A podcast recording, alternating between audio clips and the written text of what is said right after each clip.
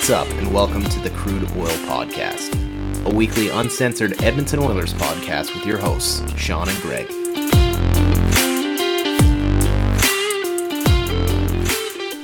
Well, Sean, we made it. First episode of the Crude Oil Podcast. Uh, how you feeling? Um, I could say nervous. that, I think that's a good way to put it. But I'm think it's a also very put it. excited. Very, very excited. Yeah, yeah, no, very much looking forward to this. Um, this is essentially just a hobby project that we decided to put together.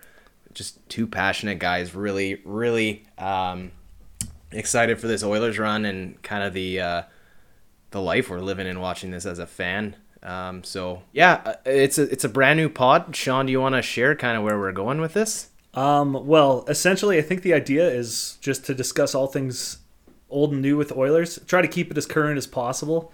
Um, just because we are in that new era and that's where we want to focus. We're going to be trying to upload a new episode every Monday. Hopefully, we'll see how the editing process goes and things like that. But hopefully, it all works out pretty well since we do both have full time jobs. It could be pretty hard to balance, as I'm sure a lot of people know. Balancing your jobs and your hobbies is kind of a shit show sometimes. Sorry, go ahead. No, no, sorry to cut you off. That's kind of the one thing that uh, kind of pushed us towards this. We're we're just guys with jobs. Like we don't get paid to talk about this stuff. Um, I'd like to get paid to talk about this oh my stuff. god, yeah. Could you imagine? but I, I find like a lot of the the podcasts that fill the niche that we're trying to uh, fill right now is just from a lot of people who that's that's what they surround themselves with every single day, and um, the only time you get to really hear a uh, feedback from from fans is on the on the radio shows where you call in after the games. But uh, I think the one thing that we're bringing to this table is the fact that we can do it a little bit uh, differently. Whereas we're not going to cut off uh, any any feedback that has uh, you know censored material. It's true. At least currently, we don't have any sponsors or anything to listen to, so we can say and do whatever we really want.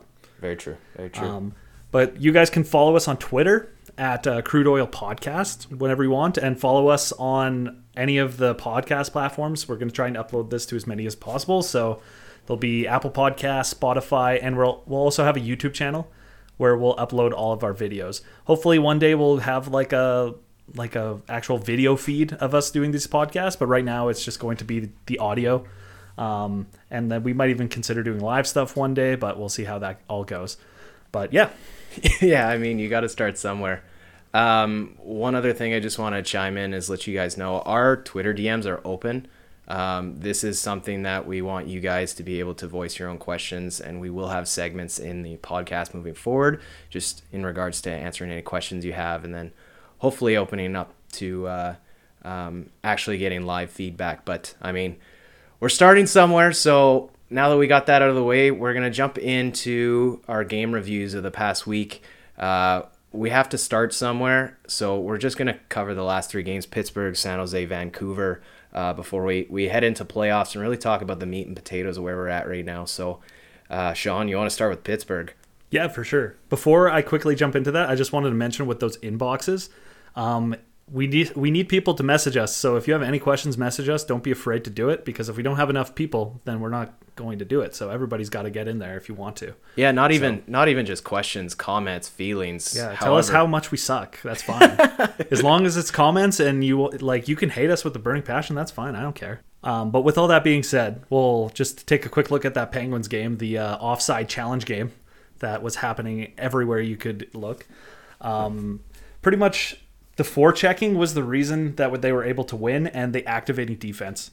I found that that was far and away the most contributing factor on almost every single goal. It was either forcing a turnover or protecting the puck in the corner and then firing it off to a D man and them just putting it on net, um, which was leading to goals, which is something this team has lacked for a long time. They've Yeah. tended to be afraid to go into the corners and dig, but with like Hyman, Yamamoto, Kane, and even Puljujärvi, they love to go in there and dig that out for the bigger guys with uh, McDavid and Draisaitl and uh, Nuge there to make those passes.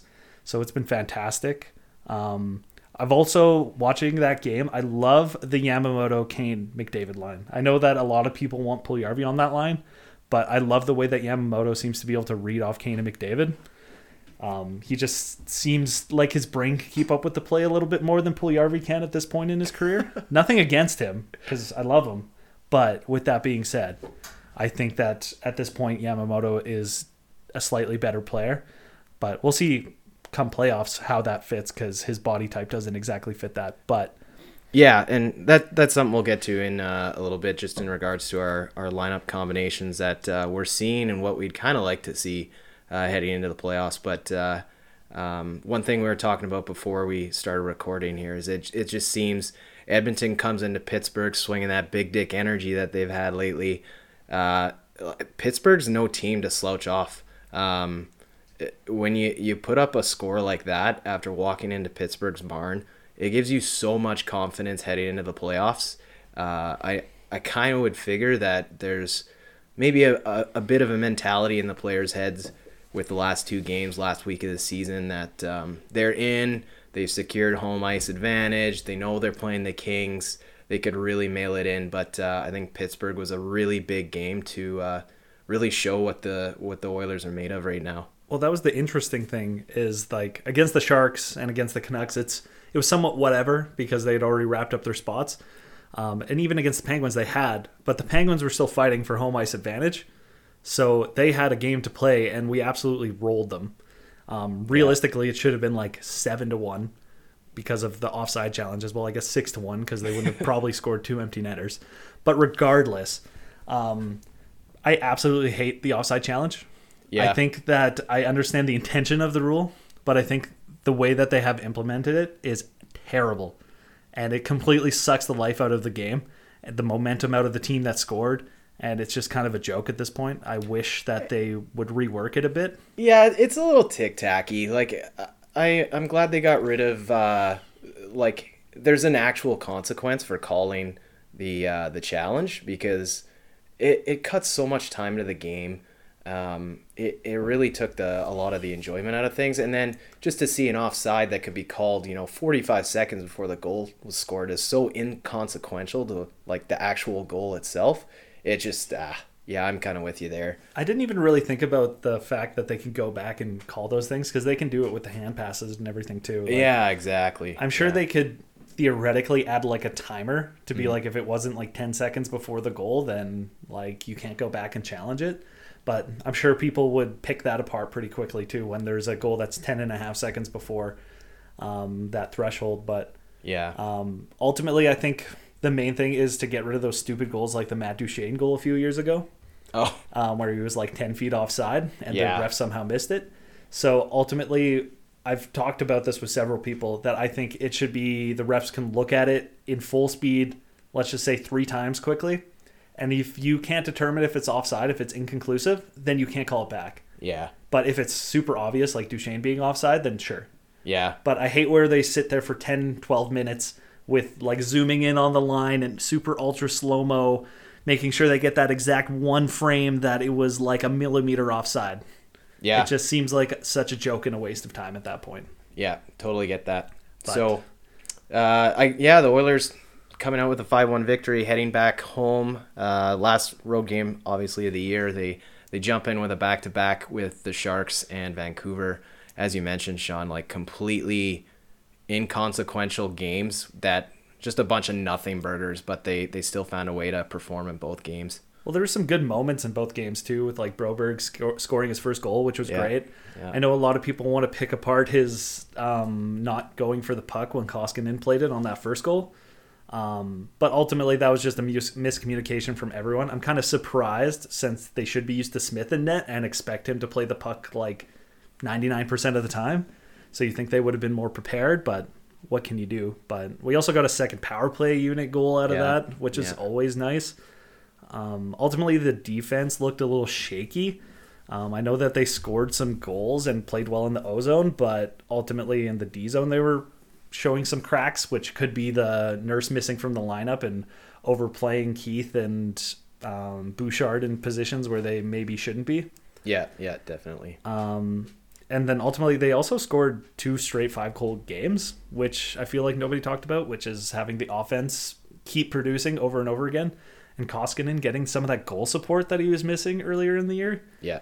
I will say the team always seems to play better in front of Smith. I'm sure it's his puck playing ability and things like that, but in general, it just seems really weird how they play so much better in front of him. Uh, yeah, I, I know what you mean.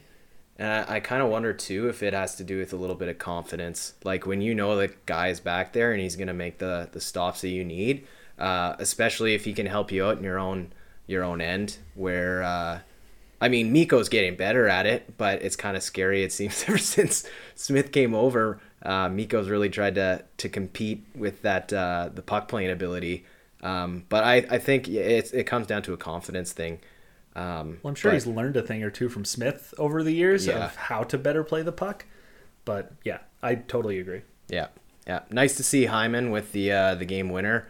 Um, man, I love that guy. Just what a hard worker. Yeah, anytime we don't have to rely on McDavid and Draisaitl in overtime or really in any position, I love it.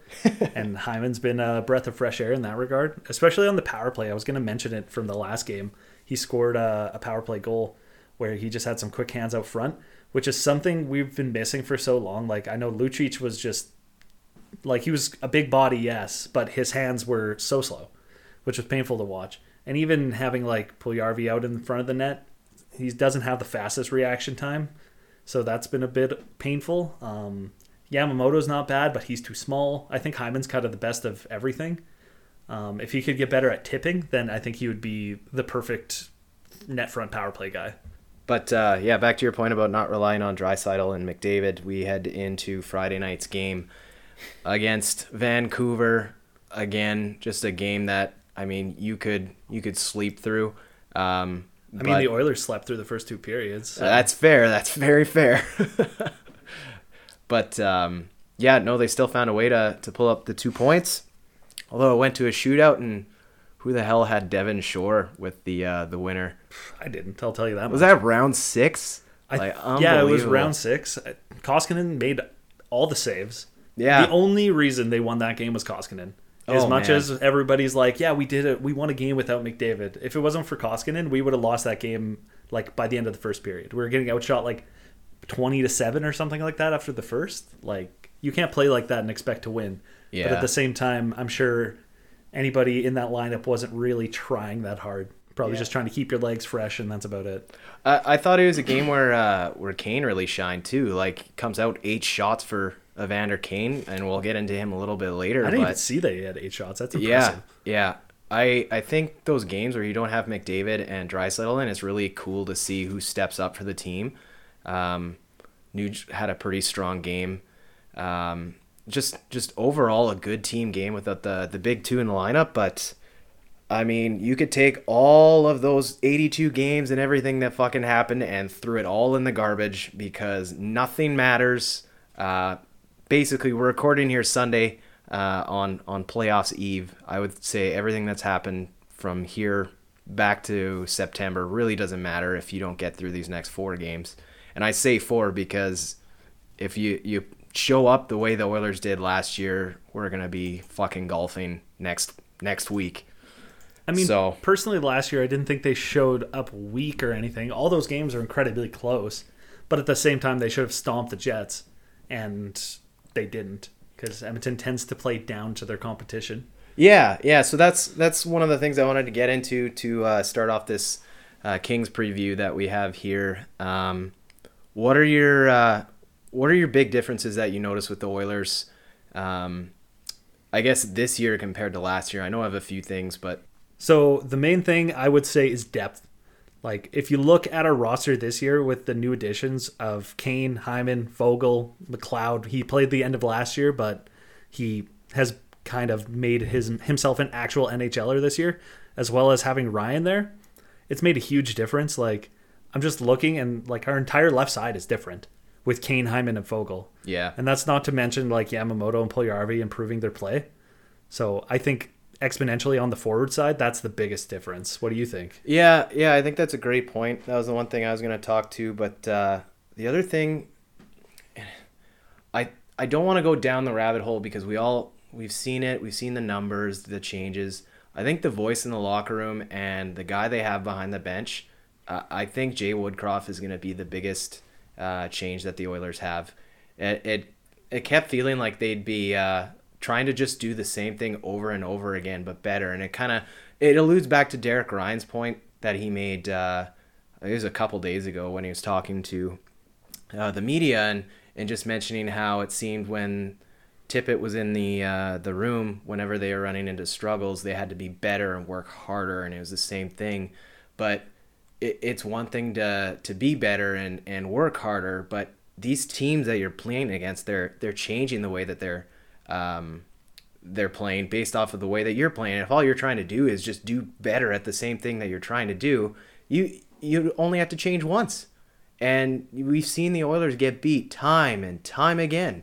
So to hear that um, that point that Jay Woodcroft is is continuing trying to reinvent the wheel and uh, identify those things for those players, like I've been in hockey rooms before, I've coached before. These these people that uh, think that the old coaching style of, of working harder and, and being better, like it just doesn't fucking work anymore. These players are eager to learn new things. They're eager to figure out why why things aren't working. And I, I truly believe, and back to Derek Ryan's point, like that's that's coach's job. So to hear uh, that that's one of the biggest changes that they're hearing, uh, I think it's uh, it's going to be the biggest difference between this year and last year. But it, it's whether or not the players show up after that. I mean, I definitely agree with you, especially with uh, Derek Ryan, because he went from like what eight minutes of ice time a game to getting 15 under Woodcroft, and it really shows because I've noticed since um, Woodcroft came in that he's been playing exponentially better. Like, very yeah. underrated part of Ryan's game is his tipping. Yeah, I've noticed that like he's especially right when that change happened, he had that game where he had like three goals in two games, yeah. and all of them were tips. Even just in one of those last games he was tipping in, like it's something that this team seems to lack is hand-eye coordination in front of the net. I don't know why. Mostly because they're guys with good hand-eye, like McDavid and Draisaitl and Nuge tend to not go in front of the net. Because yeah. God forbid one of them gets hit by a puck and then they're injured. Well, and, and that's the thing. Like you go back to uh, the differences between the teams. Like you look at Calgary, and like I don't know any of these guys personally, but just the way the team's built, it's just brute strength and hard work. And I think when Daryl Sutter decides to jump off the tractor and and come back to the barn in Calgary, like that's how he knows how to work things, and that's why it worked for Calgary. But you look at Edmonton, who's not a fairly sized team. They don't really play very gritty. They're very cerebral type, um, cerebral type players, and I think that really relies on uh, changing up your strategy. Well, having players play in roles that they can actually succeed in is a huge difference too. Yeah, like I could talk about Woodcroft for a long time. Just he, the comments he made after the game, where someone asked something about Draisaitl and and McDavid, and his immediate response was, "Well, those guys weren't playing. Let's talk about the guys in the lineup." Like, the guy's a fucking leader. Like, makes me want to run through a wall. I'm, I'm very interested after watching Tippett the past two years to see how he does in the playoffs yeah. See if he's able yeah. to change on the fly and do things like that, like things that Tippett seemed to struggle with, and see if it's an actual difference maker. Yeah. Um, yeah. So I'm going to hold off on positively judging Woodcroft. Like, yes, he's done a good job in the short term, but I don't want to like say that he's like the greatest coach of all time is going to lead us to the promised land until I've seen him in the playoffs, especially against like... his former mentor or whatever in Todd McLellan. Well, yeah, yeah, you sounded like a jaded Oilers fan, like we all are. So I, a, I prefer a great answer. cautious optimism. Yeah, yeah. Because I want to be optimistic that we're going to win the cup. I put money on Edmonton to win the cup. Uh, but with that being said, I need to be somewhat hesitant behind it. I'm the hopeless romantic type when it comes to this team. Uh, you love them, and then you get your heart broken. It's it's no in between. So I can only do it so many times. Exactly, exactly. So uh, speaking of which, let's uh, jump into the line combinations. We have the uh, the list of practice uh, line combos that we're seeing on Sunday, um, and we'll kind of go through what you were uh, you were talking about with with everything on the left hand side and all the changes that we've seen, and um, as well on the right hand side with uh, just having that depth so looking at the uh, the rosters on on Sunday's practice, we saw Kane, McDavid, and Puljujarvi back up at the top line. Uh, you got Hyman, Draisaitl, Yamamoto, Foegele, Nuge, and Derek Ryan. And then rounding up the top 12, we have Brassard, McLeod, Kassian with Shore and Archie as the extras. And then an interesting change on the defense. It sees uh, Nurse Ceci, Keith Bouchard, Russell Barrie, and then Kulak uh, and Broberg, um, and then Smith Koskinen. So first off, Sean, you kind of surprised with Kulak there? Um, the only thing that would make me not surprised with that is if they're running seven, and Kulak is just going in everywhere because he can play both sides too. So he's just subbing in here and there for everybody and getting more minutes. Because if there's one thing I've noticed when Nurse was out is that Kulak really stepped up. Yeah. So I'd hate to see him suddenly be the odd man out, especially being passed by Russell, which seems a little odd to me. yeah, But yeah, Russell kind of has the same ability as Kulak to play both sides. So Yeah, maybe no. they're kind of the flexible two of that group. yeah. I, that's a great point. Uh, I guess my follow up would be like if you're looking at the top twelve, then like who sits? That's got to be Kassian, right? I that's the thing. If they're doing that, I would probably say it's kind of debating between Brassard Shore for their defensive abilities, Right. particularly like Shore and his penalty killing, versus what can Kassian bring in the playoffs? Well, Because which What- Kassian's going to show up? That's exactly what I was gonna say. Like, if you get that that pissed off Zach Cassian, um, the guy that showed up in 2017 and lit the fucking city on fire, like that's the guy you want. And you don't want him necessarily playing on that bottom line extra minutes, but when you're cycling like in an 11 and 7 situation, you're gonna get, you know, the McDavid centering. You're gonna get the Draisaitls flipping down to get some extra time. Um, but yeah, I, I what Kassian are you gonna get? Because I mean, if if you're gonna get what we've seen this year, and this this fucking pains me because I love Zach Kassian. I think he's a a fantastic person. I think he's gone through so much stuff, and he's overpaid uh, though. uh, yeah, I, I guess, but uh, I don't know. It I would I would pay him all of his salary if he shows up like 2017 and have zero issue with whatever happened. So, I, yeah, I don't know. I don't know. I think that's just the big question of what they're really going to do. If I were to guess, I'd probably say Kassian's in, Yeah. just based off of his history and like. I know McLeod can kill penalties now too, and Yamamoto and Nuge and Draisaitl goes in there, so they don't necessarily need Shore. Um, so I think if I were to put my money on it, I would say Kassian's in. Yeah, That Well- would be my guess. that's fair. That's fair. So I guess none of us are the coach. Um, but if we were to have some things, uh, what's the first thing you change with that that lineup? Well, it's like I was saying earlier. I still love the Kane, McDavid, Yamamoto grouping, especially with Kane on that line. They're not desperate for size as much, so Puljujärvi isn't necessarily necessary Yeah, on that line. Um, and then that gives the, them the ability to move Puljujärvi down, even potentially to the third line. I know that Foegele, Nuge, and Ryan have been really good together, but um, I think spreading out the spreading out the offense is going to be extremely important in this series, especially at five on five, considering they have Kopitar and Danault. yeah, Because Danault is he pretty much single handedly shut down Toronto. So Yeah. I I wouldn't put it past them to really dig deep on McDavid and Draisaitl and make it difficult for them and their lines in general. for sure. Um, so I'd like to see that, and then potentially McLeod somewhere in the top six in that case. Mm-hmm. Probably in Yamamoto's spot, I would assume. That's where I had him too. Um, and then that leaves Ryan as like the fourth line center, or in that bottom two of the top eleven or whatever if they decide to go eleven and seven. Yeah, yeah, exactly. How about you? Yeah, I, I mine's the exact same. I think you got to keep Yamo at the top with Kane and McDavid. I, I think there's there's obviously some sort of uh, chemistry that's basically unbreakable at this point with Kane and McDavid, but I think Yamo's such a good complement player to to jump up with them. And then when you jump down to the the second line with Draisaitl and, and uh, Hyman together, I think you got to fit McLeod up there. Uh, I think it adds such a speed development. I, I would say he's I I don't want to say the wish version of Nugent Hopkins, but because he he's gonna get there one day. But I think his his puck handling ability and his playmaking skills, he can also finish the play. Like he can he can score goals, man, and we've seen it.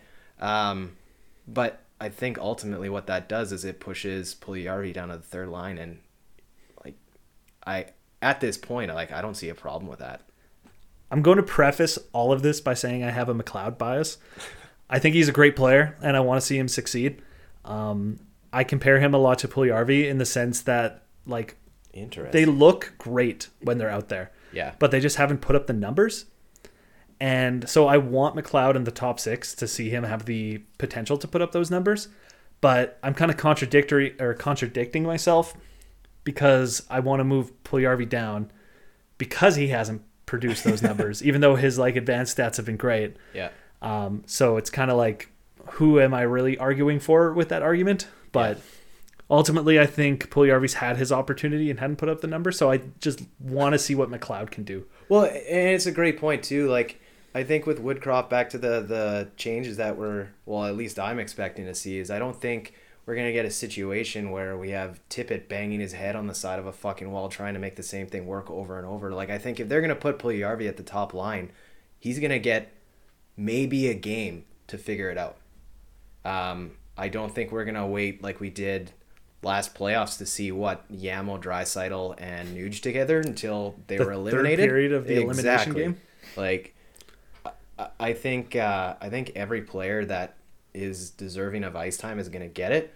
Uh, but it's also like that's not to say that Nuge isn't deserving of you know more ice time himself, but he's just he's more effective as a third line centerman. It's just it's, just, the way it is. It's proven fact at this point. yeah. But I'm I don't consider that a third line per se. I consider it almost like a one A, one B, and then a second line. Yeah. And they just roll those lines hard, Absolutely. which gives them the ability to do that eleven and seven.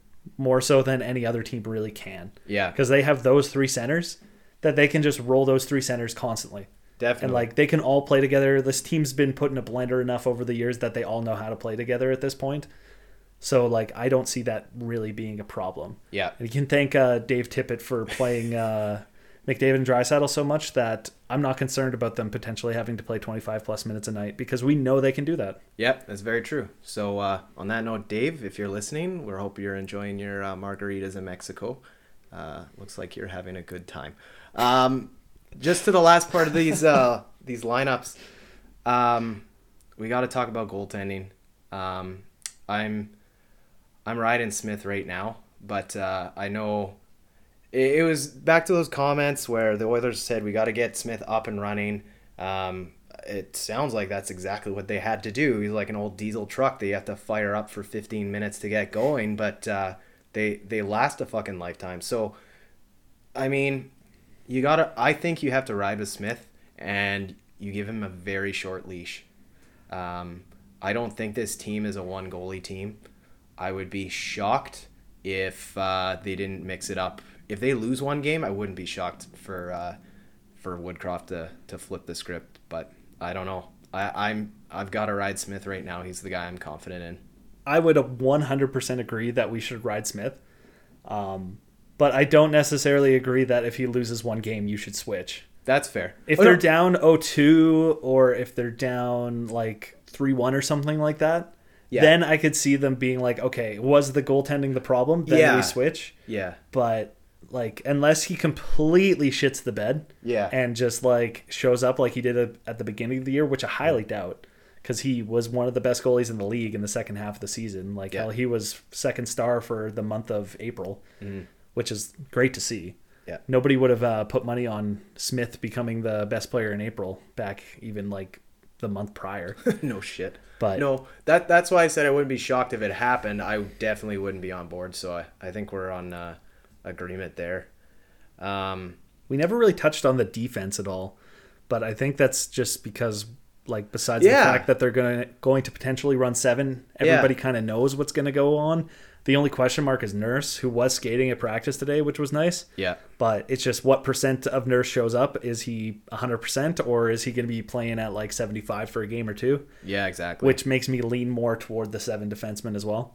Yeah, I, I think we've seen it work for uh, we've seen it work for Woodcroft in the past. Um, I mean, the last two teams that won the Stanley Cup in both Tampa teams ran eleven and seven, so it works. It's uh, it's definitely a conventional look, but it's I mean back to the the old adage that defense and, and goaltending wins you uh, Stanley Cups. So um, I I don't know. I I'm okay with with the way things are shaking out right now. I could go with any mixture of the the uh, well seven of eight that we have right now.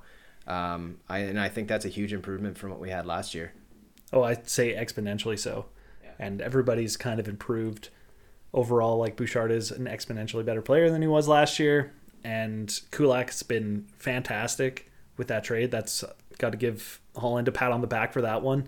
that they paid half the price for the better defenseman because I believe it's Chiarot who went out of uh, out of Montreal, and yeah, Yeah. Kulak's the better of the two, and Edmonton paid half the price. So looking at the uh, keys to victory, um, we'll look at both the Oilers and uh, Kings keys. That's kind of a alliteration there, but um, yeah, I. I'm just gonna throw out the fact that the Oilers are gonna have to be able to adapt this year. That is the biggest key to victory that I think that they they have. They need to be able to switch things up if something's not working. feel like you're back on the coach train again, throwing shade at Tippett. It, yeah, poor guy's just probably like fuck this guy. oh Um, no, I have millions of dollars and I'm in Mexico. My Yeah. life's so hard. Here, here you have a guy working a job full time and then doing this as a as a thing for fun and shitting over someone who's a professional. Um, I would no. love. I, I just want to get fired and get paid millions of dollars after I get fired. Yeah, yeah, that'd yeah. be great. Yeah, that sounds like the uh, perfect job scenario. Um, but I, yeah, I, I can see why you think that. I think a lot of it has to do with the players too. Like they got to be able to shake it up. You can't just be. And we've seen it before. I, I don't know if it's part of the coaching system or stuff, but when when you have the uh, the power play entry and you keep running that uh, um, McDavid drop pass. the drop pass to McDavid and he keeps getting stuffed or uh, it they they have to be able to adapt. I think playoffs are about adapting. That's it, players and coaches. Well, that's fair. um, just on the Kings, uh, the Kings keys. uh, We got to figure out a different way to say that, but that's fine. I, I think it's fun. That's great. They're not going to win anyways. Um, I, I think if the Kings are to find a way to uh, to fight deep in this series, they have to shut down Draisaitl and McDavid. Uh, I think that's an obvious answer, um, but I think one thing that the Kings will have to find a way to uh, to really battle is I think they're to have to find a lot of ways to score goals. I think that'll be the hardest part for them. Yeah. Because they've never been a team known for offense. They're a little bit more offensive than they used to be, just with all their young guys in the lineup. Yeah, Um, but ultimately, like I do agree with you that they need to shut them down. But I think it'll be like the big key that I've been thinking about is their defense and their goaltending. Is like Yeah. which quick shows up. Are the, we going to get 2012 quick, who's going to absolutely steal the entire series? Or are we going to get beginning of the season quick, where he's, or even the past few years where he's looked pretty washed up? yeah, Um, and then their defense, I think, is the biggest question mark because they're missing Doughty for one. So like they're lacking experience. Are they going to be able to handle Edmonton? Like let alone McDavid and Draisaitl, but the depth that they have now. yeah. Like how are they going to be able to handle the speed that they have with their four centers? It's Yeah. going to be extremely interesting to see what they're able to do, and I'm terrified of Danault. I will say that. So wait, are we saying that the two key points to this series is to ter- determine what uh, what Kassian and what Quick we're getting? Pretty much, yeah. It's the well, that's really what it is though. It's like you don't know who's going to show up until it starts. Yeah, exactly. And it's yeah. a it's a little question mark like luckily with Edmonton, most of their best players, we know what we're going to get. well, yeah. So what do you think Edmonton has to do? I think ultimately they need to take advantage of the inexperienced decor Yeah. for once, or, or for one, and then they need to really be able to like hem them in and kind of flex their forechecking ability because LA's not the same big team they used to be.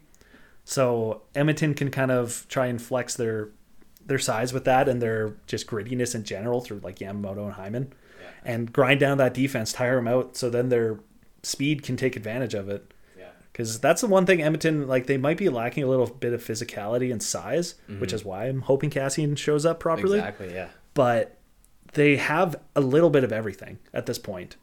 Even their big guys are fast, Yeah, that's very true. but even like Mc- they just need to play more physical. Mm-hmm. Draisaitl's huge. McLeod's even pretty big. He's like 6'2", 210 pounds or something like that. Yeah. So like they have the size to play that way. It's just do they have the determination to like change up their game and play the way that the playoffs require them to. Yeah, yeah. As my uh, old coach would tell us, uh, the only way to succeed is to penetrate that box. So Um, What a great quote. yeah, yeah, nailed that.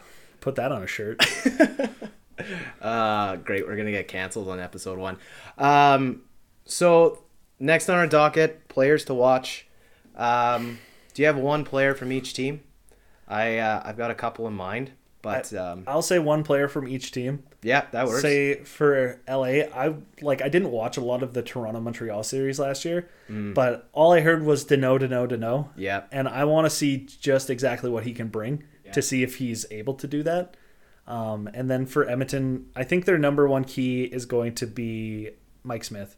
that's fair. Like, yeah, Which Mike Smith shows up, is he going to be able to steal them some games? Because ultimately in the playoffs you need to, and I think he has that ability. Um, so I'd love to see what he can do. Those are the two main ones for me, though. yeah. No, I'm uh, I'm actually gonna kind of steal your notes. I saw I saw your um, your uh, the keys to victory that you had for the Kings. Um, but I think the the player you're gonna have to watch for LA is it's got to be Jonathan Quick. Um, the Oilers can score a lot of goals, and this could be a runaway train pretty quick if, uh, pardon the pun, uh, if uh, if he doesn't show up. But uh, I think if you flip it to the Oilers side, I don't know if it's going to make or break the series, but I think if you get an Evander Kane who comes into this series and absolutely dominates the way he has over the past month, really since he's been here, um, I think it's such a fantastic compliment to the lineup that they have right now. And he's built like a playoff player. Like he's just got that demeanor. He's a little bit nasty, which is something the Oilers haven't seen in a long time. Um, he doesn't have to go out there and score, you know, 10 goals in the series, but if you get Evander Kane showing up and he's throwing, you know, Kopitar's line off, uh, I imagine they're going to be lined up with McDavid quite a bit. If you just get a couple guys off their game, like it's uh, it's lights out with McDavid and Draisaitl on the ice. Well, I was just uh, I was just looking at Kane's stats historically in the playoffs. Um, he has played a lot of playoff games. He's only played 29 total playoff games. Yeah. and he's only had 13 points. Right. So I know we're talking about how he's the like how he's built for the playoffs and stuff, but he doesn't have a lot of experience and hasn't really shown that he can play that at hard in the Pims. playoffs. Well, if we base it all on Pims, then like we need Zach Stortini back in the lineup. That's fair. That's fair. But ultimately, like I do agree that he can show up and be a good player, and I think he has the ability to. But I'm interested to see if he actually brings it or not, because he needs to play that role for this team. yeah. And if he doesn't, who's going to? Definitely. All right. Well, we've danced around it for 40 minutes now. What's uh what's the prediction you got? Who you got, Sean? To win the cup? No. Oh. No. I was One like, round at a time, my guy. like bias opinion, Edmonton. Jeez. Someone copy Sean's bracket. Oh, you just mean the series. The series I'm going to say 4 1 Edmonton. 4 1. Fuck. I should have got that from you before. That's exactly what I was going to say. Um, Only because I want them to win it at home. Oh, that's fair. That's Yeah. fair. My rationale is that uh, first off, I could see the Oilers losing one of the first two games, um, and I think they're going to win both games. From the the rumors I'm seeing on Twitter, Ben Stelter's going to be at both those games. Yeah, I was going to say, if he's there, then they're going to win. That's automatically two. You got to split at least that. but he's then- going to be at both the road games? Yeah. Oh, yeah. what about the home games? Uh, so apparently, and I hope I'm not talking out of turn here, but uh, uh, Mike Stelter posted on Twitter uh, that uh, they uh, they're taking a trip to Disney, so Yeah. they're paying a trip to go visit Mickey. So uh, we're big, big Ben fans here, um, and I know the Oilers, like like Ben alluded to, they need him more on the road than they need him at home because Rogers is gonna be rocking, and uh, it's going to yeah. be deafening in there. it's gonna be insane. Man that was one thing. And uh, just to put a, a, a bow on this uh, i'm going 4-1 oilers as well. But uh, there's something different about this year. I know we've had uh, everything going on the past couple years but i remember 2017 the coffee tastes better in the morning you've got a hitch in your giddy up when you're walking around town it's it's a bumping time to be in edmonton and uh, I think you know not having fans in the building for the last two years, it's gonna be it's gonna be a shit show, man. I can definitely feel it in the air in the city here. Yeah. Just the team, it feels a lot like 16 17, where Yeah. everybody was pretty hyped on the season going into the playoffs. Yeah. And now we don't have any Ryan Kesslers in there to ruin it for us. so hopefully everything goes over well. Um, I'll be cautiously optimistic again, but I think we're, yeah, 4 1. Um, Quick will probably steal a game. That's why I'm going with 4 1 as well. Yeah. Um, Just because I know he has that ability, but probably just not consistency anymore, hopefully. Yeah. Um, but yeah, Yeah, no, I think that's great. Just just out of curiosity, how freaking happy do you think the EPS is that the two games in Edmonton are in, on Monday and Wednesday? I mean, it's probably going to save some property damage, I assume. but more likely that would happen later in later rounds, I would think. Yes. But yes. I think it'll make it easier for everybody. drink responsibly, Edmonton, but enjoy every second of this. We uh, we definitely earned it. Um, so we've gone through this this series. Let's go through the remainder of the uh, the quarterfinal matchups on each side. We don't have to go too too in depth on uh, um, our picks and why we picked them, but uh, we'll jump to the Hurricanes Bruins first. Sean, I'm going to go with Bruins. Bruins, eh? Yeah. I want to see them go deeper with Hall, particularly. It'd be cool to see Yeah. him succeed. I know a lot of people are who are listening to this are probably anti Taylor Hall. That, yeah, I'll always have a soft spot for all those former Oilers. yeah, Um, Yeah. And ultimately, I think the Hurricanes have had their chance over the past few years, that's fair. and they've struggled. And the Bruins are on fire lately. Yeah, So if they didn't start the season so poorly, they would have probably won their division. yeah, absolutely. I'm I- saying that they would have had to beat out Florida, but I think they could have done it. I uh it pains me to say this because I still have uh trauma from 06, but it's pretty fucking cool to see Raleigh get involved when they get their fan base behind them and seeing them all tailgating like it's a football game and just getting everybody out. I'd like to see it. I, I honestly I think they're they're the better skilled team. Uh, I think the Bruins have the ability for sure to beat them out, but uh, I'm going Canes. Okay.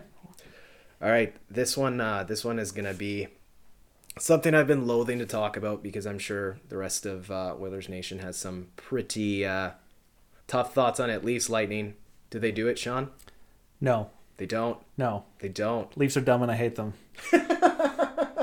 I always had a weird o- over the past few years. I've had a weird soft spot because I started watching a lot of those Steve Dangle LFR things. Yeah, mostly for the funniness. But then Right. you, I learned so much about the Leafs. I was like, do I kind of like them? yeah, But I don't like them. That's fair. And ultimately, the Lightning are the Lightning. Yeah, They have everything you'd want in a cup contending team.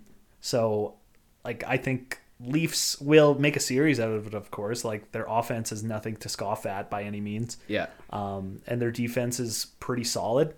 But ultimately, I think they'll fall short because I don't want to say goaltending, but Vasilevskiy versus Campbell, who do you take? yeah, yeah. I think you take Vasilevskiy every single day, and then uh, there's there's no debate on that one. I don't know, I don't know, but um, yeah. I, to your Dangle point, like I love him. I think he's a fantastic personality, uh, but I get more enjoy enjoyment out of him when he's in in pain and suffering. Um, Makes it better. That poor guy. Poor guy.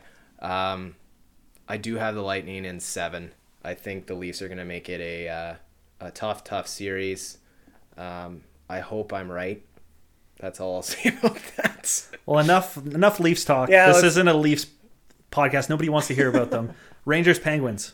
Uh, I think the Rangers are going to pull it out. I Penguins are a good team, um, which is kind of the reason I was shocked Edmonton beat them so handily last week. But uh, I think the Rangers are a wagon this year. You got Shesterkin in net. That's all you have to say. End it. Full stop. Yeah, that's it. That's it. Shesterkin and that's all you need. That's it. That's it. How about you?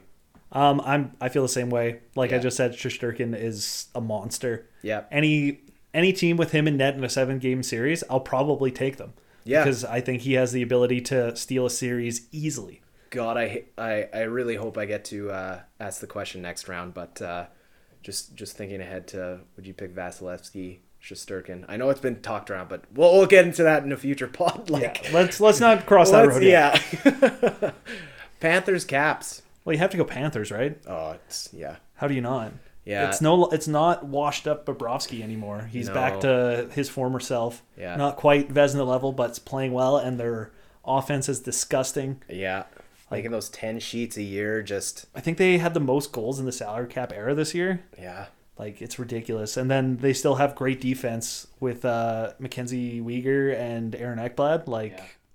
I think they have similar to the Lightning. They have everything you need. Yeah. You have the star power. You have the depth. You have the defense. You have the goalie. Like, I, it'll be interesting to see what happens out of that. Well, we've been talking about it for a minute and we haven't once mentioned like Ovechkin. Well, I just don't think the Caps have it in them. It's No, nothing it's- on Ovechkin true, yeah. in particular. No, I it's just don't true. thi- Who's even their goalie right now? Samsonov Yeah, or I- Samsonov, however you pronounce it. like, I don't know. Throwback to Sergei Samsonov on that one for anybody Yeah, exactly. who remembers him. Shout out 06. Um, Avs, Preds. Are we going to waste too much time on this one? No, easy for the most part. Avs. It just depends on if Kuemper shows up and That's true. if Saros is out for the entire series. Yeah. Yeah. A lot of goaltending. Uh, like, Turns out goaltending wins championships. Who Yeah, knew? When's the last time a team won with a shit goalie? that's true. That's a good point. Very subjective. Anyways, yeah, I'm going Avs too. Wild Blues. This is probably the most intriguing series for me. Biggest toss up for sure. I would say. Yeah, I I think the Wild are. Uh, I think they're a good team. I think they're really deep. I I have them over the Blues. You could say the same thing about the Blues though. Yeah, They have yeah. seven 20 goal scorers, and like I think four guys over point per game. Robert Yeah. Thomas is like completely come into his own this season. That's true. And Kyrou is absolutely popped off too, including the fact that Tarasenko's return to form. Like I think their biggest question mark is probably goalie. Is like is which Binnington's going to show up? Oh look, goalie. Yeah, Back to the goalies. you look at the double-headed monster that they have in Minnesota, though. Yeah. You, you've got Talbot, who's playing really well lately, and, and it seems like he's been playing great ever since Fleury came to town. So, um, it, I think that's going to be a really good series to watch. Uh, yeah, but- I would put my money on that being probably one of the funner series to watch. Yeah. I, I get very much circa, you know, Andrew Brunette over Patrick Roy vibes. I think I think this is the best wild team we've seen since then. But uh, Yeah, hats off the- to Kaprizov for coming in and proving all the haters wrong on that true. contract. that's true. It's true. Uh, the series that I'm gonna hate watch the most, probably, uh, Flame Stars. I'd love to see the Flames lose, God, would we all? but you can't argue with the style they play for the playoffs, right? No, no. It's like how how how do you beat the Flames' physicality? It's like they have their top line that'll just burn you at even strength, and then everybody else will just murder you. Yeah, yeah. Like it's- as much as I hate the Flames, you have to respect that the way they play sometimes, and what Sutter's brought out of them. Like I wish he could interview better, but Man, I love his interviews. Daryl Sutter is, he's a funny, funny man. I saw a comparison clip where they asked uh, Woodcroft, like they asked them both the same question. Yeah. Woodcroft had like a two minute answer, and Sutter's was one word. Oh man, I met him at a uh, a Rebels game in Red Deer, and he was talking to a bunch of people and like two word answers to everybody. His family, his, like that's who he is. It's a man of few words. Very, very much so. yeah, I'm with you. I think I think the Flames are going to handle the Stars pretty easily. I looking at all the series, that might be the one that has the most potential in my eyes to be a sweep. Yeah, I would think so too. Every other series seems pretty close. Besides, I guess Panthers Caps might be similar, um, but and maybe Avs Preds without Saros. But I would agree. Ultimately, though, out of all of these teams, not including Edmonton, because obviously you'd pick Edmonton to win the cup. Who would be your next favorite to win the cup? I don't know. So we have to You try you and keep the who? bias out of it. Other Who- than who? Other than Edmonton, who Yeah. would win the cup? Because you would probably pick Edmonton to win the cup. That's the whole point of this podcast in the first place. We're gonna revisit this, aren't we, in a few few weeks? Uh, well, after every round, we'll touch base again. But I mean, from a pure hockey perspective, I'd love to see the Avs Panthers as a final, but I uh, I think the Panthers are the deepest team in the league by a long shot. And, and you could look at the Avs and say the exact same thing, but I don't know. There's just so many players that they have that never get to see the light of day. Like, look at Barkov, look at Hu- Huberdeau.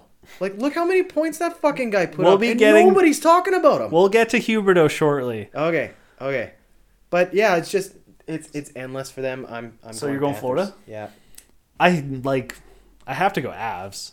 That's fair. Like I have a soft spot for the Avs too. I got too many friends who are fans of them, so I've been paying too much attention. But Ah, that's cheating. a healthy Avs team, it's like like it's disgusting. That roster is ridiculous. Yeah. Their defense is so deep. Yeah. Like yeah. if Byram's healthy too and playing at the level he can, like what is their top four? Byram, Makar, um, Girard, and Toews. yeah, like- And that's not including the Johnson combo on the third pair. Jack and Erik coming at you. Yeah. But yeah, I go Avs. But I do agree. I think Florida will win the East. that's fair. But That's fair. that's only because I don't want the Lightning to win again. I'd hate to see that. But just thanks to No Vegas, that I don't see a lot of cap circumvention going on this year. Yep, yep, yep. So we have that at least to feel good about. Isn't it amazing how they became the most hated team in the league? I mean, no. Everybody was jealous of their success. Well, I guess That's the reason why. Like honestly, like Don't as an you Oilers hate watch them? Like, don't you love to hate watch teams just because they're Uh, successful? Occasionally. Like I like to watch the Flames lose. That's always fun. I like to watch the Leafs lose. Um, Just a bitter soul. I don't know. The reason why everybody hates Vegas is because they went to the final in the first year. It was either you hated them Yeah. or you like were like, "Oh yay, cup run, so cool, great story." But I hated them because as an Oilers fan, you're sitting there with our team spinning its wheels for what 12 years at that point, and then them just get gifted a roster and make it to the finals. They're like, "Oh, it's that easy." Like, let's just sell our team before we drafted McDavid. I would have been like, "Yeah, let's throw the team in the dump and then let's do an expansion draft. Why not?"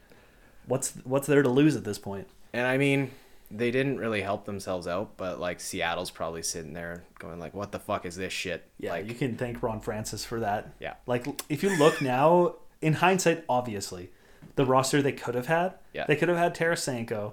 Like I guess not taking Price is probably a good idea ultimately, but like there were some really good players. There was one player they drafted who literally I think he is just was a nothing player and didn't play an NHL game this season. He like went overseas. It's like, why did you draft that player? It doesn't make any sense. But I'm going off on a tangent, so let's No, we'll, no, no, we'll save-. It sounds like an off-season conversation. These teams aren't in the playoffs. We don't care about we them. will need to save a lot of that. Um, hopefully, there's not a lot, but uh, just one thing we wanted to touch on. You made a great point about the trophy discussion. I didn't think it was something we should talk about, but you made a great point. Essentially, we're going to cover it now before we're biased by the playoffs because that happens every year. Like the, uh, I believe it was the MacKinnon year where he was up for the Hart. Yeah, where he had a great first round and absolutely dominated. And all I could see on Twitter, on Reddit, or whatever, everybody was like, MacKinnon, MacKinnon, best player in the league. He's better than McDavid, blah, blah, blah, blah, blah. And it was leaking into all the trophy discussion too. And ever Yeah. because I believe that was either a year Edmonton didn't make it or got one of those like got swept in the first round years. Well- so like if we talk about it now, we can avoid that bias. Like if McDavid suddenly popped off for 30 points in the first round, yeah. like obviously everybody would be ringing his bell. So I, I think you make a good point too because then once we're done this, and we're only going to talk about three of the uh, major trophies because this doesn't want to be a two-hour podcast. But I also don't know enough about all the trophies. Yeah, I could uh, tell you Bergeron should win the Selke, but that's about all I got for you. localized coverage here. Um, I I I'm looking forward to put this season to rest because I think once you hit playoffs, like everything you did for the first 82 means nothing. Um, so we'll start with the Norris. Uh, I I don't have a lot of uh, need to go into it because I think his play speaks for itself. Um, and uh, I could watch that dirty OT goal he scored every single night and never get sick of it. Cale Makar is my my pick. Every going Cale single time. Makar. every single time. Interesting. I would strongly disagree. Okay, And say Roman Josi should win. interesting. How do you argue against Josi? He carried the offense of his team completely. Like Makar gets to play on a team with MacKinnon, Landeskog, Rantanen, etc. It's not the best player of your team award though. Meanwhile, It's- yes, it is. no, it's not. It's the best defenseman in the league. Whatever. I still think Josi's the best defenseman in the league. That's fair. He's playing with Duchene and Filip Forsberg, helping them get career years. Like, I I think it's not even close. Like he was breaking records this year with ninety what ninety I think it was ninety six points or ninety five points. Like and Makar I think missed a few games, and ultimately you do have to take health into account. I've seen too many players miss out on trophies with Nuge missing out on the Calder, and I think McDavid missed out on the Calder too because of like injuries. Like it's you have to consider it. They didn't miss half a season, mind you, but like I don't know. I think Josi wins. It, it'll be close though. Like Makar almost had, if Makar hit 30 goals, I can make the argument for him, but he was only at 27. Oh yeah, only, only. Hence the emphasis. thanks, Jim Matheson. Um, the next next one we're gonna chat about, and frick, I was thinking about the uh, the different um, scenarios that the Oilers got kind of gypped from from the Calder Trophy. So we're not gonna get into that. Actually, the next. Oh, I forgot about the Calder Trophy. I didn't even have that on my list. If I hear Michael Bunting one more goddamn time, like 26 years old, you should not be winning Rookie of the Year. I I'm mean- sorry. In my opinion, it should be Moritz Seider. But oh, he's not yeah, gonna exactly. win. Exactly. Unfortunately, he's not going to win, but I just think he's a monster, and I could watch his hit like from one season. His hit highlights is Yeah. like ridiculous. Yeah. It's like clean hit Scott Stevens out there. So I guess we covered the Calder. Um, yeah, I will. I'll leave that that that thought process for another day. But uh, moving on to the the Vezina Trophy. This isn't even an. This isn't even a. It's not a conversation. No, it could have been. Yeah. Um, I know Saros was having a great year, but he kind of fell off at the end of the year, and it kind of ruined it. The only argument against Shesterkin, by the way, that's who we're voting for. It's not an argument. oh for yeah. that By the reason. way, the goaltender for the New York Rangers. Yes. Yeah. He absolutely stomped in every statistical category except for shutouts, I believe. Yeah, because Markstrom had the most there. But like, how can you make that argument besides games played, which will come into my next conversation for the next trophy? But we'll cross that road when we get there. So yeah, Shesterkin by a landslide. You agree? Uh, not even a debate. Yeah. So speaking of Shesterkin, I think he's got to be mentioned for the next category. We're going to talk about the Hart. Uh, this will be the last one we're we're kind of discussing, but um, uh, there's kind of it, it's one of the weird years where I think usually there's three cut and dry players that you have for the Hart Trophy. Um, but I think this year you could you could make arguments for about five different players. I'd say Um, even more. Like, yeah, you can make yeah. arguments for eight players. I at least I say that I have eight. Yeah. but Um, like it depends on what definition you want to consider. But Yeah. And, and you, I think the the biggest word in the MVP discussion is valuable. Um, and I guess that word can be interpreted a bunch of different ways. Is it to your team? Is it to the league? Is it Trophy says it's your team. The That- well- description of the trophy says no? it's your team. Yeah, I, I'm I'm just kind of alluding to the way things are being interpreted. Like you look at Austin Matthews and yeah, 60 goals. Like that's it's impressive. Um, Well, he had 60 goals. He's really solid defensively. People Yeah. don't talk about that. I don't want to pump his tires that much, but like ultimately, I would be leaning toward him for 60 goals in a while. Like it's hard to argue with that. but I could argue that Johnny Gaudreau is more valuable to his team than Austin Matthews is. I would agree with that. Like Matthews plays almost exclusively with Marner. Yeah. and whoever they decide to throw on that line with them. Yeah. Um, but he also missed like nine, ten games this year, and Toronto had a really good record when he was out. Yeah. So like you could argue that he's not the most valuable to the team. Yeah. yeah.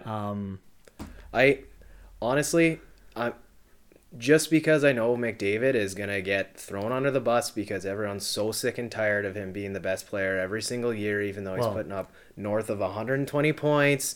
Like I have my cons as voter fatigue for one of them, oh yeah, which I think is the most bullshit ever. There's Yeah. a, like I don't know, Bergeron has won so many Selkes. You think voter f- fatigue would have yeah. You think that would be the hit first but one? He's like the top candidate for it this year. Yeah, I'm Um, uh, I, I'm going with the uh, the double whammy for Shesterkin. I'm saying Ves- Vezina and Hart. I would agree with that. Um, not wait, sorry, Vezina, yes, Hart, he's definitely a candidate. Yeah, Um, like the biggest cons that everybody throws out is he's only played 53 games. Is like, oh, he shouldn't win because he didn't play in what 29 of their games, which in the current state of the NHL, I think is bullshit yeah, because almost no goalie who is a good goaltender anymore plays 60 games. If you're on a good team, you don't. Well, remember Miikka Kiprusoff putting up 50 wins? Yeah, but Like, like, that was a different time. Exactly. I think people realize that having a good backup who can play so you can rest your starter so they can potentially put up monster stats makes a huge difference. And it all shows in the comparison too between their stats between um and their backup uh Georgiev. Yeah. He has a 898 save percentage. Yeah. which is a 37 point difference between Shesterkin. Like, I don't think the team plays that much different in front of him. Yeah. I think he's just that good. So, like, I. He's my dark horse to win, I would say, which he shouldn't be a dark horse Well, that's the thing. Yeah. because the big like ones is like the argument is McDavid and Matthews. I'm not gonna say McDavid should win. I think he should, but I'm also Yeah. biased, so I'm trying to leave him out of the discussion as much as possible. Yeah. Because if I have to hear somebody say that he plays with Draisaitl one more time, is like barely. Yeah. Like yeah. I don't want to hear that.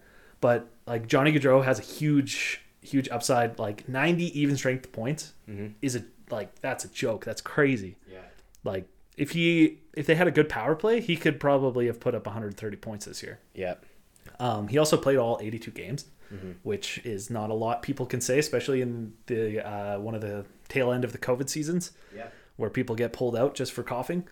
Um, but ultimately, he plays exclusively with Lindholm and Tkachuk. I believe they've almost always played together the entire year. Yeah. So like that does play into a little bit. Those two are both really good players. It's just a matter of who is the best player on that line combo and who's hyping who up. And then I have in my cons uh, is small. So small. he's small. He won't win because he's too small. Oh. Okay. Okay. Yeah. If he was if he was bigger, he'd win for Yeah. sure. If he was six foot, two hundred pounds, he would have won. Man, I'm not the biggest guy, but like, what the fuck do you do about that? Yeah. Um, best best chirp I've ever heard from a small guy, uh, small athlete is like, uh, yeah, I'm five two, but I'm six foot when I'm standing on my wallet. So I'm sure Johnny can save that for his back pocket. Um, I'm sure he would. You know, we we mentioned it earlier, like quietly one of the best players in the league that we haven't talked about yet is Jonathan Huberdeau. I was gonna say, notice how we didn't talk about him again. Yeah, I think he has just as good of a case as anybody to win. Yeah. Like he led the league in assists. He was breaking left wing records. Um, and he plays with very statistically weak line mates in comparison to some of the other players. Yeah, like his definitely. line mates for the majority of the season were Sam Bennett and Anthony Duclair, Yeah. who both had career years this year playing with him. Yeah. So I ultimately I think he has such a good case for it, but he plays for the President's Trophy team, and the team is in Florida, so they don't get a lot of coverage. Yeah. So ultimately, I don't think he will win as much of a case that he has. Yeah, absolutely. But uh, I think that pretty much does it for episode number one. Um, just like to remind you, please feel free to like, rate, subscribe to all of our socials. We'll make sure we tag all of these in the episode notes. And uh, like we mentioned too, like we want to make this a discussion with the fans. So our uh, our Twitter is open, um, and we uh, we'd love to hear from you. Um, Sean, you got anything else, man? I don't think so. Um, I had some other notes that I just want to honorable mention Kaprizov and JT Miller. Still on that Hart train, eh? Yeah, I just want to say that they also had a chance.